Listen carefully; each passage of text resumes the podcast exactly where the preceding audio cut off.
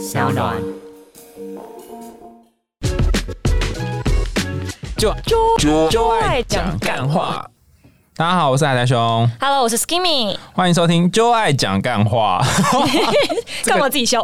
我觉得这节目节目名称超好笑的，一针见血啊，你怎么会想截了当。你怎么？会想要这个名称？我觉得完全符合我们现在要开的节目的性质吧。又想要爱，又想要干嘛？不是，就 是你说的，不是我说的。这样会太直接的糟糕。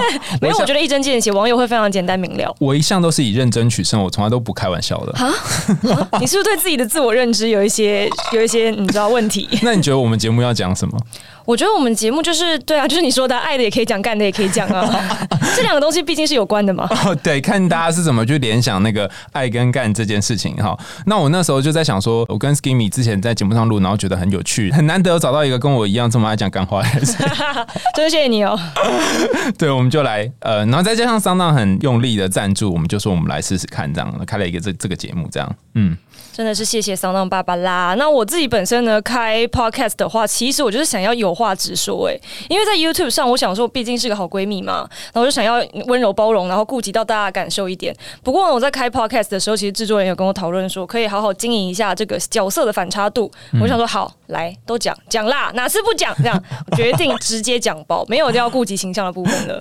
不管什么就给他讲爆这样。没错，没错，直抒胸臆这样。哎、等一下，我有点不懂，你在 YouTube 上是怎么样形象？我在 YouTube 上，我就是会讲一些大家要温良恭俭让，然后尊重、包容、友善，一定要好好聆听你自己的声音，也要好好聆听别人的声音哦。这样子，所以你本人不是这样的人。我本人就是，如果这个人很差小的话，你就不要差小他。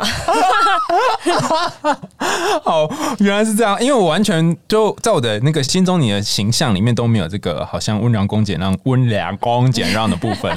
你认识的是真实的我，所以果然真实的情况还是这样。好，那因为我们就在想说，那我们要讲什么呢？就之前就想到有一部片可以跟大家讨论，叫做《当男人恋爱时》。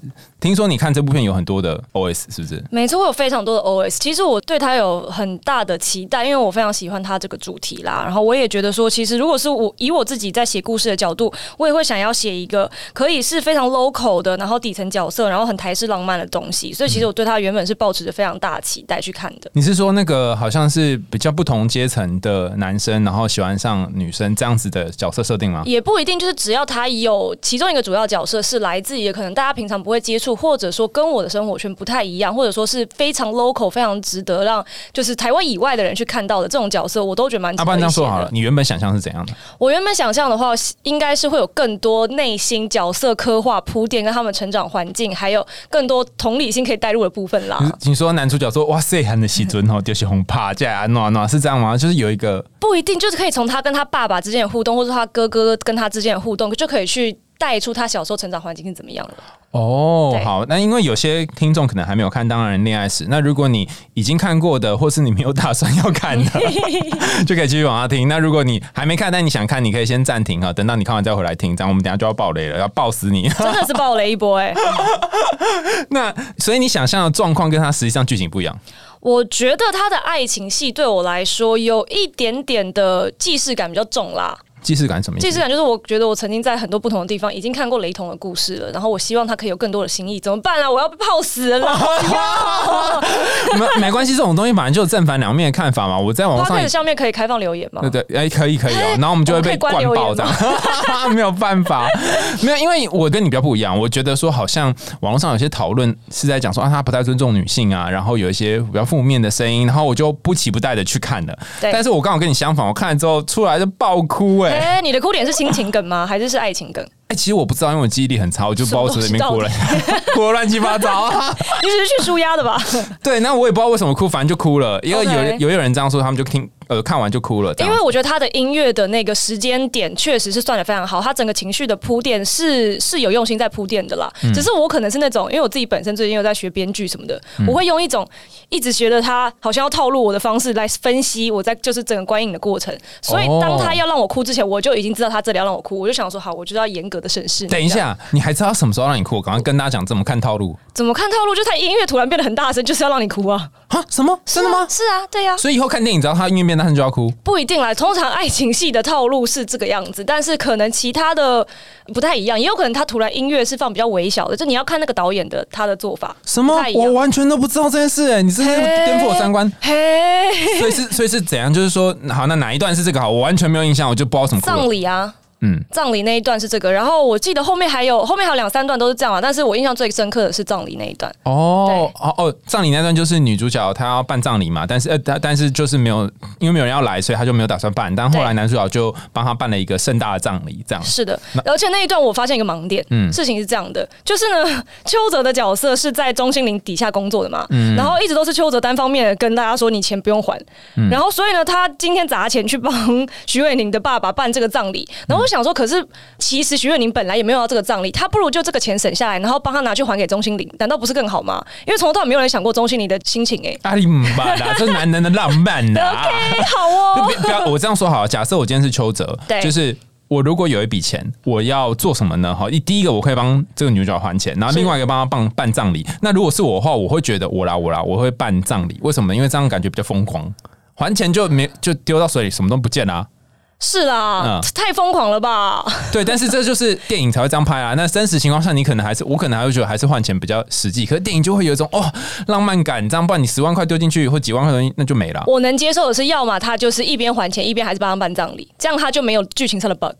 但问题是我，譬如说我是修者，我只有十万，那我就只能做一件事啊。十万还想要叫人家不用还钱？这么说也是有道理啊。但他是这样，他就是我在猜啦，就是修者他一边在中心里底下做事的时候，他可能有存一些钱，或他有一些费用，然后他可能每天每天有在多少还一点吧？会是这样吗？听起来是没有啊。中心不是说你每天这样给人家打个七折八折啊？我是开慈善事业的，他里面不是有这样讲哦？所以他也真的没有还他，对不对？听起来是没有，不然中心你怎么会对他那么生气呢？后来还要帮他来个黑吃黑。哦，对哦，这么说也是有点道理啊。好，那总之你看的时候，你本来是怀抱期待，但后来你有失望。我后来其实蛮失望的。前面在爱情戏开始之前，我都非常的愉快，然后我觉得露露很可爱，然后邱泽也很可爱，然后徐慧宁这个角色，因为那个时候还没有开始他自己的角色历程，所以我还不确定他是一个怎么样的角色。但是他的脸就是你知道，胖胖够碎碎，所以我也是蛮愉快的。够胖胖。哎，我刚好跟你相反呢，我是前半看到他欠钱。然后把呃徐伟宁的钱一起拿走的时候，我那一刻很想要离开电影院呢。哪一段呢？就是他把那个徐伟宁的钱拿走，就是要去赌一把的那个时候。那已经很后面嘞。哎，可是我看到那边，我就觉得我受不了嘞。你是觉得他的做法太不厚道了吗？我觉得有点太夸张，而且很多电影也这样。那个之前有部电影叫《腿》，也是一样，男主角也是做一样的事情啊，就把钱拿去挥霍掉，然后以为可以大干一场就赚钱，但是后来没有啊。但是是不是其实，在就是台湾社会很多这样子的现象确实在发生呢？因为我自己其实看完之后有一个感想，就是我觉得我看了一个浪漫版的社会新闻呢。然后什么意思？就是。它里面发生的东西，你不觉得如果我们把那个爱情部分的渲染都拿掉的话，它就是一个社会新闻呢？就是女方会就是可能上网爆料，然后就说遇到一个渣男，然后本身是经营地下钱庄，还把我的钱都拿去赌了，然后结果这男的后来就坐牢了什么之类的，他就可以是某周刊，然后写六篇这样子。哎，你这么一说好像有点道理，为什么突然看起来就会大卖？真的蛮不能理解。因为加了爱情的部分，我觉得爱情戏处理的那个渲染的是渲染的非常好啦。哦，所以哎，等一下，那我觉得他这应该不算渲染哦，这件事情可能就是真实的状况。比方说，你可以想想一个虾妹，然后她就爱上对方，然后在这里面就是风风雨雨，她看的那个眼睛看出来的东西就长这样。我觉得你突破盲场了，旁人就觉得你是瞎了吗？怎么回事啊？但是他看出来就是一个很浪漫的感觉啊。是哎，那他这个两亿票房就代表大家对于这样子的感觉是有兴趣的喽？没有，我刚刚你讲的时候，我想到一件很重要的事情，就既然它是社会新闻，而且常常出现，比如说男生经常会把钱拿去花掉、赌博，然后喝酒之类，然后让女生那边擦屁股，这件事情是不是台湾的女性？有某种奇怪的习惯呢？我不知道哎，因为我自己本身的生活圈没有这样子类型的女性，可是呢，新闻的报道上又感觉好像有这么一大，就是很大基数的人是这个样子的。我自己讲我自己本身的观影体验好了，我觉得这个里面有很多好像是亚洲女性被歌颂的特质，以及在亚洲很容易。在女性身上被抹去的生命力，比如说这女生她就是任劳任怨，然后要大度原谅，然后始终如一，就是非常的忠贞这样子。但是其实我觉得，身为女性，我们可能都体验过类似的状态，比如说就是某些时候，我们就觉得说，哦，我应该要这样做，这样做我才是一个好女生，然后就是有种圣母情节。嗯，同时呢，其实另外一些时刻，我们自己会感受到说，可是为什么我不能这样？就是另做另外一样，另外另外一种我，对，做另外一个抉择。为什么我做另外一个抉择？好像我就会担心我会被千夫所指。所以其实我觉得这好像是一个台湾正在兴起的女性意识跟女性课题。哎，你说那种另外一种角色是怎样的？另外一种角色就是他其实可以，就是当邱泽犯傻的时候，他为什么不去告他呢？他是侵占呢？哎，等一下，你又突破盲肠，我没有想过是侵占哎。对啊，他完全没有经过他的同意，他就把钱拿走，然后就去赌嘞，然后就钱。也没有还他，点没有用啊！他刚刚侵占，他已经坐牢了。对，这就是唉，再叹一口气啊！是要告好像也没用，因为找不到人呢。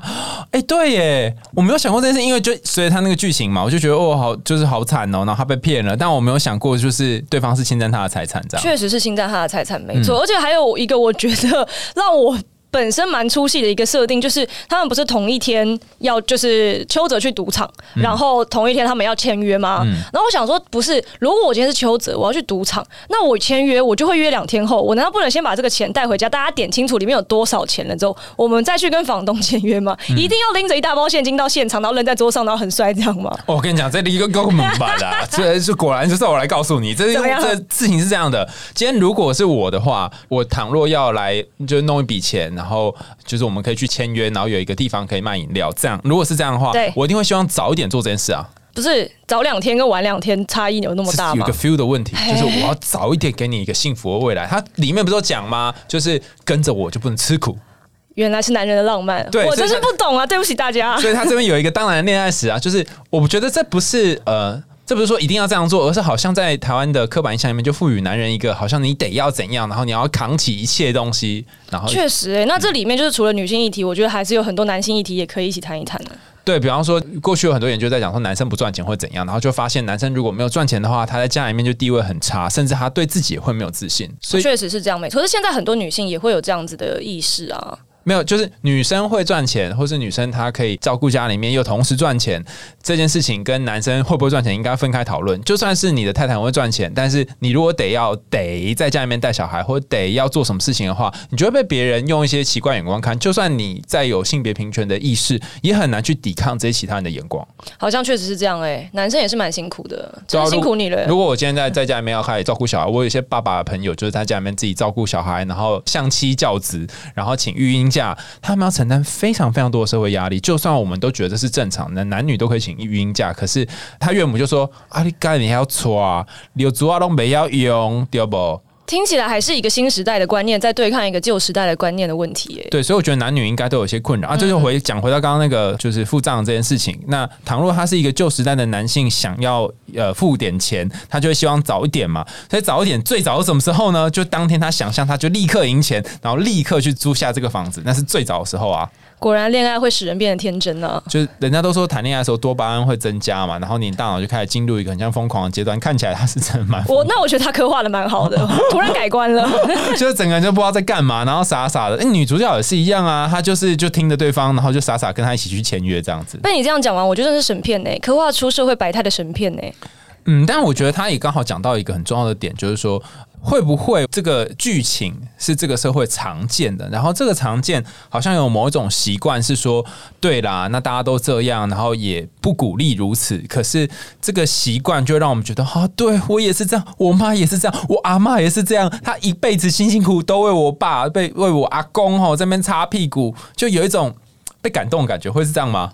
我觉得有可能是这样子，但是因为我自己本身的感受并不是这样，我得到的一个体悟是，我觉得。大家把爱情当成一个卖身契耶？什么叫卖身契？就是好像我今天因为我进入这段关系，所以呢，我就有接下来的一二三四。比如说，我就觉得我要给你幸福，然后怎么样怎么样。大家好像忽略了说，其实真正好的爱情是两个人彼此要先去承担好彼此的人生呢，而不是说，其实我今天都已经自己自顾不暇了，然后我还觉得说我要给你什么，然后在给的这个过程中，其实我又把事情搞得很糟。然后可能另一方又觉得说，那我你都这样对我好了，我应该要这样子接受。那我接受之后，我又不敢去表达说，其实我觉得你这样做也没有特别好的这种。疑虑，因为我觉得说你是为我好嘛，然后就陷入一个很奇怪的死循环。就我觉得你为我好，你也觉得我为你好，然后两个人都不知道什么是真正的好。没错，就是这样。哎，我觉得你刚刚讲这段让我想到一个台语，叫做 “show cam 贼”。就我们上一代都会这样讲啊，就是说什么啊，我就是 cam 你啊，丁细郎哦，不行，今晚再来赢你啦。什么贾宝玉跟林黛玉哦？对对，然后你就会进入这种思维，就说啊，我会这么辛苦，我要替他还债，我要干嘛？是因为我上辈子欠他的。我觉得这个这个心态真的是很不妙哎，所以跟你的年代差太远了嘛？没有，就是我也有听过这样子的说法，包括我自己可能在职比较是职场上啦，可能遇到一些我觉得。也没有办法去改变什么，但是反正发生就已经发生的事情，我也说好了，没关系啦，我可能就上辈子欠他的，然后就是当做一个人生的课题，之后不要再发生这样。所以其实我自己也有体会过这样子的 scenario，只是我觉得如果把它放到爱情上来说的时候，其实它好像让我们合理化了很多其实不应该继续容忍下去的行为。对，其实我觉得，如果真的进入这个刻板印象的男性或女性，刚我们讲这样，好像我都会这样做，或谁也会这样做。可是这个做出来的后果，可能不会像电影里面演的那么浪漫。你会有一些实际上面的悲惨的结果，譬如说，像假设假设啦啊，假设邱泽他没有抱着瓦斯桶，然后进去里面 炸毁，就准备要炸毁那个中信的的那个竞选总部的话，没有要回那一笔钱，那大家可以想象吗？邱泽如果挂点之后，再来会发生什么事呢？再来呢，徐瑞宁就可以展开他自己的新生活。哎，并没有啊，他还他可能还欠人家钱呢。他还欠人家钱，可是钟心凌现在都已经要选议员了，剧情没有交代说钟心凌还要跟他讨这笔债啊，对吧？但是徐若宁他已经很辛苦到还要日夜兼程兼差去做很多事。但是可能我跟你说，三年后、五年后，说不定呢，就是他的同事又会想要帮他找一个相亲对象，那相亲对象可能是银行高管，然后从此他可能就可以当一个富太太，过着幸福快乐的日子。你看，是又讲到一个要点了，就是女生在想这件事情的时候，都在想说啊，那怎样是一个好的老公呢？啊，就是有不是是他电影里面自己说的啊，不是帮他安排了原本一个就是这个类型的吗？嗯，对啊，我。是沿用电影的看法。对对对，我的意思说，就这个社会好像大家都会有一个想象，说什么叫做好的老公、好的夫婿，就是他要很有钱。你看，又回到那个经济的观点嘛，就男生要会赚钱，男生要有一个好的收入，然后才可以给太太幸福。是，男生好辛苦哦。还是在这边就奉劝大家，男孩子就应该要喜欢阳刚一点的东西，比如说另一个男孩子。就只之后两个人就可以赚两倍薪水喽。耶，超爽！出去外面都可以全 A A 制。所以这里有一个问题，就在于说，说就算这个男生他觉得说赚钱没什么，但是大家还是会用那个钱或是经济收入是一个很重要的标准来衡量男性。你看，像秋泽在电影里面，他去找露露的时候，他也是把钱都砸在女生身上，听起来非常非常不尊重嘛。可是多少男生可能心里面有一种想象，是说我哪一天可以走在路上都可以把钱乱砸。就是一个我很有钱的那个 feel，但是我觉得这个其实就是我觉得在电影里面可以探讨的东西，就是也许他最后可以安排的是徐慧宁可以告诉邱泽说，其实男生不需要去做到这些，我只希望你跟我一起好好的努力打拼就可以了，他也是一个可能的做法。好，那我就要来讲一下男生的观点了，就是呃，徐慧宁在里面其中有一段是他跟那个邱泽说啊，其实我们不一定要这么急着弄一个店啊，然后我们可以慢慢来啊，我们开心幸福就好。我如果是邱泽的话，我会同意这种说法，然后我也会觉得他对我很好。可是我心里会有一个很奇怪感觉，我不知道怎么描述这种感觉，就是说，哈，可是我没有办法给你一个未来，或是我没有办法。让你能够很快开店或赚钱，你会不会觉得我是一个没有录用的男生？就算我已经念过很多性别相关的东西，但是我还是有这种想法，这感觉很奇怪哎。那那心理学者有什么对于破除这个想法的好建议吗？就是你要意识到这件事啊，像我现在就是意识到这个嘛，然后就知道这件事哈，但是知道跟你感觉。呃，好过又是两回事。我可能当时会同意徐伟宁的做法，我可能就是好，那我就努力跟你一起先赚一阵子的钱，之后啊，做个好工作，然后再来想办法去弄这个房租。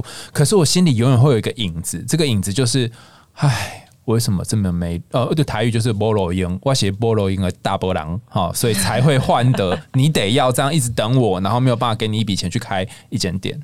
所以这其实就是我觉得电影作为艺术来说可以做到的一些辅助，就是如果有多一点证明这样子也没关系的故事，或是就是电影啊或者连续剧这样的相关的作品，其实，在大家接受这样子的故事的过程中，他们也可以去反思说，哦，那个角色其实我看过，他最后他也有做出的不一样的选择，所以事实证明这样的东西，其实它的脉络上来说是合理的，它会有一个心理的暗示在。我觉得艺术需要去承担的，或是可以去辅助的。重点是在这里。哎，我觉得你讲的很有道理，不愧是念艺术的。因为我之前其实很喜欢的一个讲电影的频道，他就说好的电影改变你的认知。嗯，所以这就是我对电影的期待啦。可能是我自己本身就是有一些期待过高，叫文人的浪漫。但是我觉得如果可以做到这样子的一个艺术层面的辅助是非常好的。哦，原来是这样啊！那果然就是因为他跟你的想法不一样，你本来希望说他可以写出另外一种不同的剧本。对，而且因为他的剧名都已经叫《当男人恋爱时》了，嗯，所以呢，作为一个两性的频道主，我觉得对他有非常高的期待。那没想到他写出一个平常就会发生的剧本，没想到他写出一个我可能会在某周刊上面看到的剧本。然后说好啦，也不错啦，至少很耸动啦，有趣。没有这件事情是这样，就是说。如果你写了一个特殊新奇的剧本，然后有一个嗯。打算就是说，他可能不会被大家认同。认同不是说喜欢哦，是说呃，把它放在心里面，觉得我好像也是这样，或我的人生也是如此。你不因为这是一个奇怪的事情嘛？这社会上，我们现在虽然很想要能够平权，可是还有很多不平权的事情发生。然后你可能会觉得这件事很怪啊，然后你就不一定会去买单啊。他拍了一个男生，后来就是跟着女生幸福快乐，然后也不去赌博日子，你不觉得这个就很平淡吗？很少发生，但很平淡。但是他可以用一个不平淡的方式把它讲出来。比如说，我觉得做的最好的例子就是像那个讲 Facebook 的那一个电影，叫做 Social Network，嗯，Social Network 嘛。它里面连拍那个划船的比赛都可以拍的很 epic，然后连拍一群工程师在那边要抢就是 Facebook 的职缺都可以拍的很热血。所以我觉得它其实是非常考验导演的功力的。你可以把一个非常平淡无奇的东西去拍的让大家心生向往，这才是就是。为什么我们要做艺术？就是为了这样的 moment 呢？啊，我知道，我知道，我现在脑袋里面出现画面。你刚刚讲那个，就是比方说，他们两个虽然没办法开珍珠奶茶店，但他们先弄一个摊子，然后这个摊子可能在路边卖个青蛙撞奶，然后男生在那边挥汗，然后那个汗慢动作擦散开来，然后女生在拿那个什么东西帮他擦汗，然后男生回去帮他煮饭晚餐给他吃，像这种吗？然后在新本地的街头，然后就大家人来人往，然后融入一些台湾的台湾味。其实我觉得它也是一个可以操作的做法。哦，然后那一幕也还是可以很浪漫。对，哦，原来是是吧？然后那一幕因为就可以放很大声。然后大家就开始爆哭，大家就开始感动落泪，或者是觉得哇，就是也是我们大家日常啊。哎，我突然觉得你的编剧课蛮不错，我也想去报名。欢 迎欢迎，哎，很厉害，我没有想过可以这样拍，因为他这样一拍，我真的觉得把一个剧情已经拍到一个哦，好像就是会这样的路线，因为大家也也习惯这个路线，我没有想到有别种可能。那如果是你来拍，你 ending 会怎样拍？如果是我 ending 哦，你你在哪里就会拍不一样。这么说好了，我们先不要讲那么前面好了，我们就讲自其实 ending，我觉得有一个地方，我自己觉得他可以处理的更好一点，是他不是有一段就是他抱着徐伟宁，然后就说就是在一下就好了。后来一路到他死掉的时候，中间不是闪过非常非常多的回忆的画面吗？那个其实，在就是 拍摄手法上不是一个特别建议的。嗯，手法可能很多观众习惯看 MV 或者什么，会觉得说哦，那个是一瞬间那种情绪涌上来的渲染。嗯，可是其实我觉得他更好的做法是，他不如就不要用那么多的回忆。比如说徐伟宁在想到说哦，前面我没有让他就是多给他三分钟这一段的时候，他不需要 insert 可能三段回忆戏，他就直接让徐伟宁哭着说，早知道那个时候我就多给他三分钟了，然后就拍徐伟宁那个情绪的表现，这难道不是更发挥演员吗？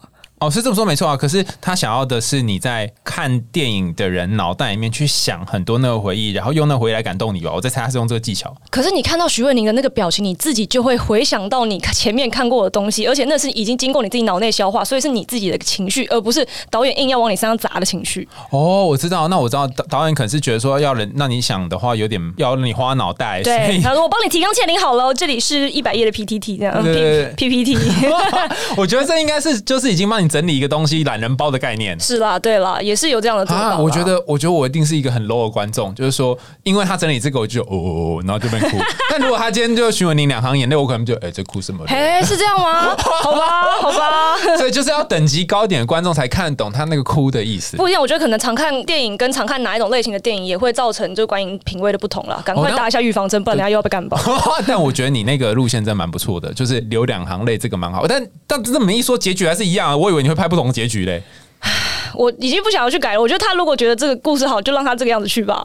那如果你来拍的话，会拍不同的故事吗？我来拍的话，我会拍不同的故事。哎，其实我会想要，因为我自己本身是一个女性嘛，然后我其实会想要把它变成一个至少男女主角在他们的地位上，或者说在他们做决策的时候的那样子的地位是比较 balance、比较平衡一点的。因为现在看起来好像都是男生就也不讲了，就做了决定，然后女生就只能在后面要么原谅，就是要么接受。所以其实我会想要安排的是让女生，就是她其实是一个聪明的女生，然后她可以看得懂很。多世态炎凉，因为包括她以前曾经帮她爸爸要还债啊什么，她一定也见识过很多来讨债小混混，或者是她在银行可能看过很多 OK 什么的，所以我想要把她安排成是一个她有自己的聪明，然后她对自己在人间的理解是有她自己一套的处事逻辑的，所以呢，她其实也可以看懂她男。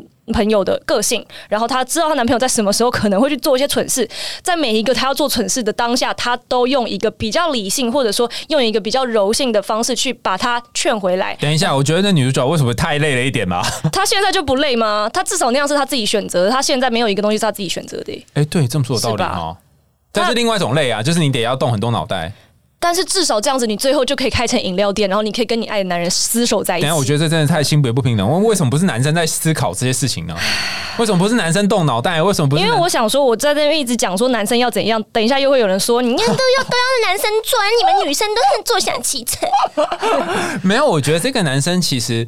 他他有一个困境，刚好我觉得蛮拍到台湾男生的一个点，就是说，好多时候我有一些事情想做或想说，可是我不确定我可不可以讲，或者我讲了之后会不会有一些不好的结果。就是男生有一些话是。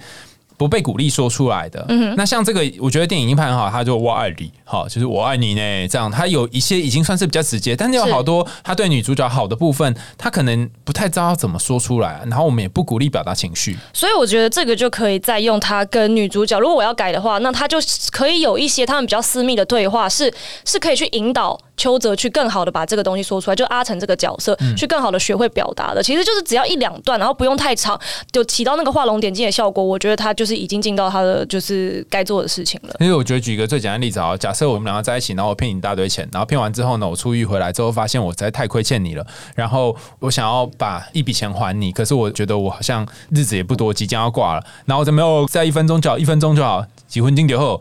那那个时候，你觉得我要讲什么？我要跟你说，你等下我要被戏啊！我我要这样讲吗？为什么不能这样讲？因为我 Why not？我心中有一个亏欠感，然后就。我之前欠你太多了，然后我让你在我身上花这么多年华，然后还把你钱拿去做这些事情，所以我现在不论是死或是活，可能对你来讲都不是那么重要，因为我不值得出现在你的生命里。你可以理解他心中有很多的我，我可以理解他的情绪，但是我觉得这个东西听起来就像是很久以前有个寓言故事，就是太太跟老公都很想要送对方一个生日礼物，然后太太有一头很漂亮的长发，然后老公老公有什么我有点忘了啦，反正呢最后就是老公去把他一个很重要的东西当掉，然后换了一把很漂亮的梳子，然后太太。去把她那一头头发剪掉，然后捐掉之后换了一笔钱，然后送了一个礼物给老公。所以他们其实都互相把对方觉得他身上最珍贵的那东西拿去当掉了，然后换了一个礼物。结果两个人都已经没有那个东西，所以这个礼物就没有用了。所以就互相错过，互相也不是互相错过，就是这就是沟通没有沟通而起的误会呀。所以为什么不把你原本的计划或是你原本心里的打算讲出来呢？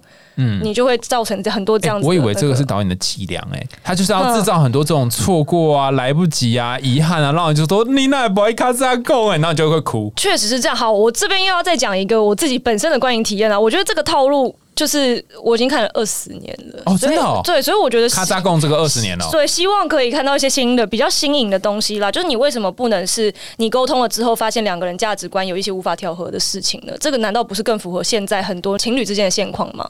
嗯，而且这部电影里面除了讲男女主角之外，他其实还要讲不同的角色嘛，包含男生跟他爸。你觉得男生跟他爸这段你有意见是不是？男生跟他爸这段我没什么意见啦，我觉得他们开心就好。哎，可是我有我自己想一件事情哎，就是说。呃，应该说女生跟她爸，这个女生女主角，她跟她爸，然后后来她先照顾她爸嘛，她爸挂了，挂了之后，她要照顾阿成嘛，对，阿成又挂了之后，她要照顾阿成他爸嘛，你不觉得这个女生也太辛苦了吗？她就是之前有人说她就是一个那个免费的长照看护啊，对，没错，她就是一直在照顾，一直在照顾，可是会不会是虽然我们都说要平等，可是社会会默默的加强了某一种女生要照顾的这个脚本？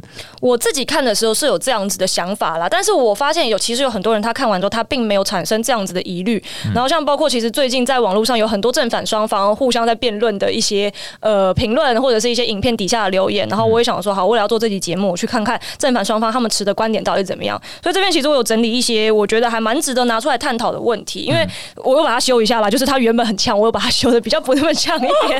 但因为我觉得其实这些问题好像是在嗯，就是一个社会要培养就是看电影的一些他们自己的观。点跟心理理解还有自我理解的这个旅程上，一定会出现的问题。比如说，浩廷自己要选择的，他一定是就是爱上就是邱泽的某一些部分。那这个东西一定不是莫名其妙的，所以呢，代表他的选择是心甘情愿的。毕竟不会有人莫名其妙的爱上对方。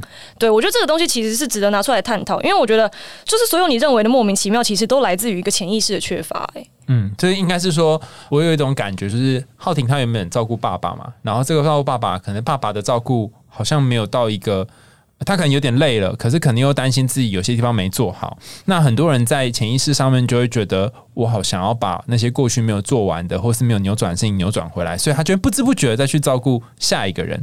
那心理学上就会说，如果可行的话，我们可不可以扭转你以前那些错误的，或者是比较不符合你人生未来愿景的一些做法，把它换成别的形式？可是大部分的人还是会不小心跌入以前习惯的形式，就是原本照顾爸爸，然后现在换照顾阿成，然后后来照顾他爸，就是你太习惯当那个照顾者，然后进入这个情节里面，你会有一种熟悉感，就觉得。啊，我虽然不想这样，可这又是我习惯做的事。对，其实我在我自己的外婆身上就看到这样子的一个模式，诶，因为她就是年轻的时候，然后她家里的就是。兄弟有欠债，然后他是全家都会工作人，所以他就一直工作，然后就帮自己的兄弟还债这样子。后来呢，就是老公都对他很好了，但是老公又早死。那后来生了儿子之后，他就是一直就是很想要照顾我舅舅啊，然后希望把钱都给他啊什么的。那他就把钱都给了儿子之后，自己又过得苦哈哈。然后到现在，他其实是已经有存款可以退休的年纪，他又觉得说我我不能闲下来，我一定要再去找工作。然后所以就搞得他的晚辈们其实也都觉得很心疼，可是他自己就是没有办法让自己闲下来。我觉得我们是一个就是叫做鼓吹努力的文化。尤其是鼓吹女人努力的文化，而且这个女人的努力呢是要为家、为男人、为这个族群在那边努力。可是我们很多时候却忽略了，是不是女人也要有她自己人生的选择？然后当这个戏就她演出女生好像某种程度上面为某一些人在努力，她看似不知道是不是自己的选择，但是我们就会觉得啊，这好像跟我家人好像哦。然后跟我们社会上常发生好像哦，然后就认同了。可是实际上有些很多点，你可以想说，他会不会有别的改变呢？而不是只要这样。是我渴望看到的改变，就是认同的那部分归认同，至少给他一个不一样的结局，嗯，让大家知道说，我就算是这样子的角色，我至少就算在生命中，我也是有这样子的故事，我也可以获得一个不一样的结局。嗯嗯嗯。如果是你的话，如果遇到阿成，你会怎样？我根本就不会跟他在一起。不是你，没有你不能这么理性。你要想说，你真爱上一个这样的人怎么办？比方说，不知道我怎么会爱上他呢？就飞蛾扑火，长得帅是吧？对对啊，长得帅啊。有人问我说，如果今天呃，对很多很多男生在下面留言就说啊，如果今天不是邱泽，如果是别人，就是会不会薛宁就不会喜欢上他了？对，长相蛮重要的啊。确实，颜值即正义的时代，谁能说长相不重要？有有有一个学者调查说，到底这个外表占吸引力有多少？后来整理了一下，大概占百分之四十。哦，那很高哎。脸蛋，然后身高，全部加起来在百分之。那第二大的是什么？第二大的是这个人他有没有钱？哦，你有没有觉得男人真的是？你就说不是是女生看男生吗？还是男生看女生？女生看男生，尤其是条件越好的女生，条件越好的女生会看这两个。啊，你就说哈，真的是这样吗？那是不是有点就不公平啊？刻板印象什么之类？可是实际上，我们不能够排除说我们会把这个条件考虑进去啊。现实条件的确是如此，确实是这样，没错，就是血淋淋的现实就是这样。对啊，所以才会有人说啊，那就什么人人帅真好，人丑吃草。对啊，对啊，对啊，所以可能就会有这种情况产生啊。那如果是你真的因为他很帅，或是他他的状况呢？你就是真的喜欢上这个男生，那你会有不一样的做法吗？我第一会，就我爸爸也欠债是吧？嗯，然后我也在银行工作是吧？对对对对对。然后你很爱这个男生，那这男男生哦，他还讲了一句话，我觉得电影里面真的最感人是这段，男生就说：“安娜贵贵够位哈，点嘛是卡温定啊，安尼温就去结婚，你就别孤单。”为什么我会回他说为虾米就爱结婚，我家不会孤单？又突破盲肠。我们现在不就在一起了吗？是要在孤单什么啦？因为这里又有一个就是台湾文化的一个脚本，性别脚本，就是说哦，一个女人怎样才不会孤单呢？哈，就是有男人陪她，她就不会孤老终生。这是我们很奇怪的一个性别脚本。台湾的那个是这样的吗？哦，我跟你讲，我之前一直以为说这应该上世代的事情，但我遇到好几个朋友，他们后来参加我们的那个婚友网站，然后就。我就有偷偷问这些我的朋友，因为他我们朋友，我知道我就可以问他们嘛。就说：“哎，你为什么会想参加？”他们都给我一个很神奇的答案。他说：“啊，我爸跟我爷爷说，哈，如果我现在三十一、三十二岁还没有对象，还没有找人结婚的话，我可能以后会孤老终生。”哦，那是对未来的一个更更悲观的恐惧啦。对啊，对对对对对。所以，所以那等等等等，是这件事情，我们反过来想，你会觉得完全不一样脚本哦。如果今天一个男生才三十一、三十二岁，或四十一、四十二岁没有结婚，旁边的人不会说黄金单身汉，对你不会跟他说。你会孤老终生呢？你不会问这问题吧？是对，没错，对啊。因为我的观念其实已经不是这样，因为我的观念是女生你要怎么样不孤单，就是你今天有一个可以让你有成就感又有钱赚的工作，然后你可以去买任何你想要买的东西，或是经营你自己任何你想要模式的生活，然后你身边有一群真的很 support 你的好闺蜜。男生的话，你就是。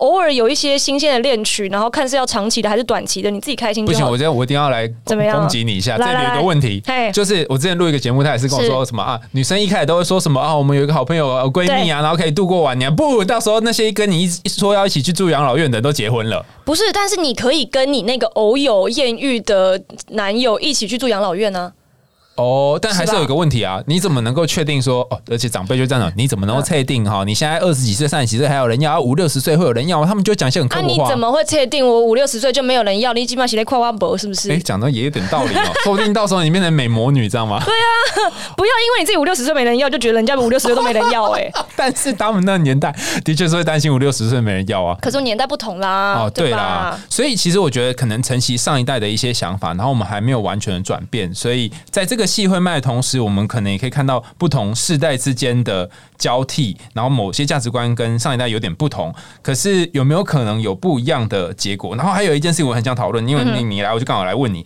就是。里面有一段是导演他叫呃徐伟宁拍那个吻戏嘛，但他其实没有告诉他，我是得到资讯是这样，对，然后那个呃男主角就直接亲他啊，这个部分这个作作为一个现在在学编剧，然后也在学也学艺术上来的人，你觉得这样是好的吗？我觉得这样是本身在人权上就是不鼓励的做法吧。哎、那拍戏或是为了艺术，有人说啊，那那这样才真实啊，什么之类，这样也不行。我觉得演员他本身这个职业，就是他有办法用他的演技去让一个本来不真实的东西变得真实。那你为什么又要用我想要刻意营造真实感的方式去？就是这是已经。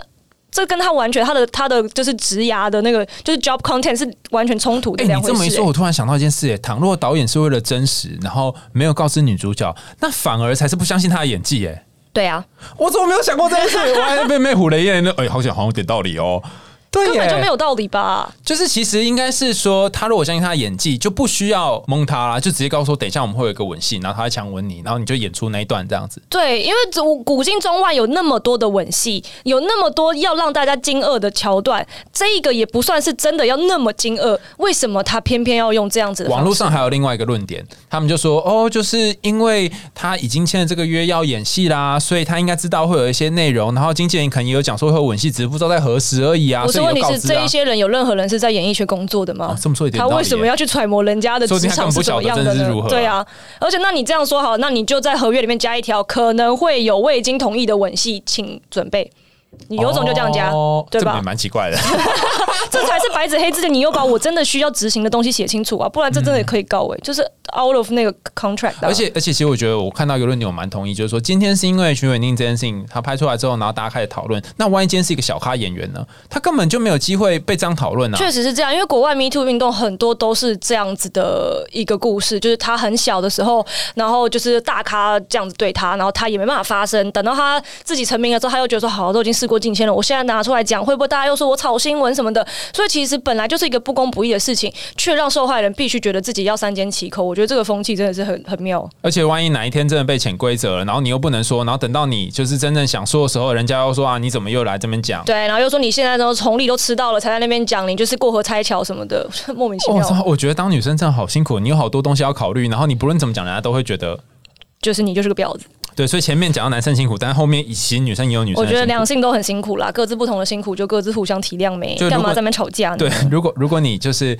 还是在一些社会的框架底下，你就会承担一些相当的辛苦。可是就是前额叶要运作好一点，才知道到底发生了什么事情。你刚刚说前额叶要运作的好一点吗？就是就是你要想清楚，然后你要把一些潜意识的东西把它拉到意识比较清楚，说哦我在干嘛，然后你现在在扮演什么角色，然后你受到什么社会框架的影响，这样你才会清楚说哦为什么会做这件事，不然就傻傻就就像我，我那时候进去的时候，我不知道怎么就哭了。呃人家讲你哭你就哭了。对，哎、你好厉害，你就会看出他的套路是什么、哎，我完全没有想到。我也是那种看恐怖片，我会知道他什么时候吓我的那种。哎、那你看我恐怖就不好玩了。可是我还是会怕，我是怕的是我自己回家之后那个浮想联翩的想象力，我就觉得床下也有人，然后厕所也有人这样。我跟你讲，我看过有一个朋友，他看完恐怖片之后，他就会把用棉花把床底这么塞起来。我问他说为什么？他说因为他怕晚上有会有人从下面伸出手来抓他的脚。我说这样有用吗？他说这不真的好害怕哦这样我觉。得是一个心理安慰剂耶，就至少我觉得我做了，它是安全的。那看了这部片之后，呃，你有什么就是话想要跟大家说吗？还是你都讲完了？我觉得我想要跟大家说的就是，其实大家的沟通可以不用那么的，就是剑拔弩张哎。嗯，因为我觉得现在看起来就是正反两派都会觉得说。这是正方会觉得说，为什么会有人不喜欢这部片？反方会觉得说，为什么会有人喜欢这部片？那就变成说，我们就在天平的两端。可是这样子对促进一个沟通，或是大家彼此的理解，跟让你的就是世界变得更平缓，其实是没有，就是完全没有益处的。所以其实我觉得可以，大家就是像我自己本身一开始也是觉得说，呃，怎么会有人就是流出某些的言论？但是当我自己去。仔细的研究之后，我发现他们会有的问题，其实都是非常合理的问题。然后，如果我们可以在就是比较中性的方式去把它讨论出来的话，我相信对台湾电影产业会非常有帮助啦。你你我知道我知道你非常努力的在把它圆回一个中间位置，我超级超级努力。我看着擦汗，好累啊，累爆。但实际上，我我刚刚听你这样分析的，我就有一个感觉，就是说，如果是你看了这部片，然后你很喜欢的，你可能可以想一想，它的脚本触动了你以前熟悉的什么脚本？它可能就像刚刚 Skinny 讲，就是已经累积很多年脚本。让如果你看了不喜欢的，那我觉得也很好，就是可以去想想有什么比较新的、跟过往的社会不一样的脚本是你希望发展的。那倘若你有一天可以来拍一个不同的片子，那你会想要说出一个怎样不同的故事？不然就是都演一样的，那可能我们在十年或二十年之后又是同样的脚本，然后我们又没有改变。对啊，我身为一个台湾人，我也很想要看到一些关于台湾新时代新的台式浪漫的电影啊！新的台式浪漫，就等你去拍，你不是在上编剧课？对啊，这是我的梦想。嘿，大家可以期待一下啊！期待 s k i n y 哪一天拍一个新的台式浪漫，然后大家就可以来泡我了。可能当初说的那样，还不是拍成这样，对吧？没有啦，可能会有一些现实的考量啦。但是就是也希望大家在这部片的讨论当中，可以看到呃两方不同的观点，然后可能都有它独特的地方，然后可以去看看哦，到底是什么感动你，或者什么东西让你觉得哎不是很。喜欢这样，好想听最毒辣、最多干话，又不小心听到很多干货的节目吗？现在就是你的机会了，赶快订阅追踪起来。没有听到呢，你会遗憾终身；听了这个节目之后呢，你可能会终身遗憾。那我们就下次见喽！我是 Skimmy，我是海南熊，拜拜，拜拜。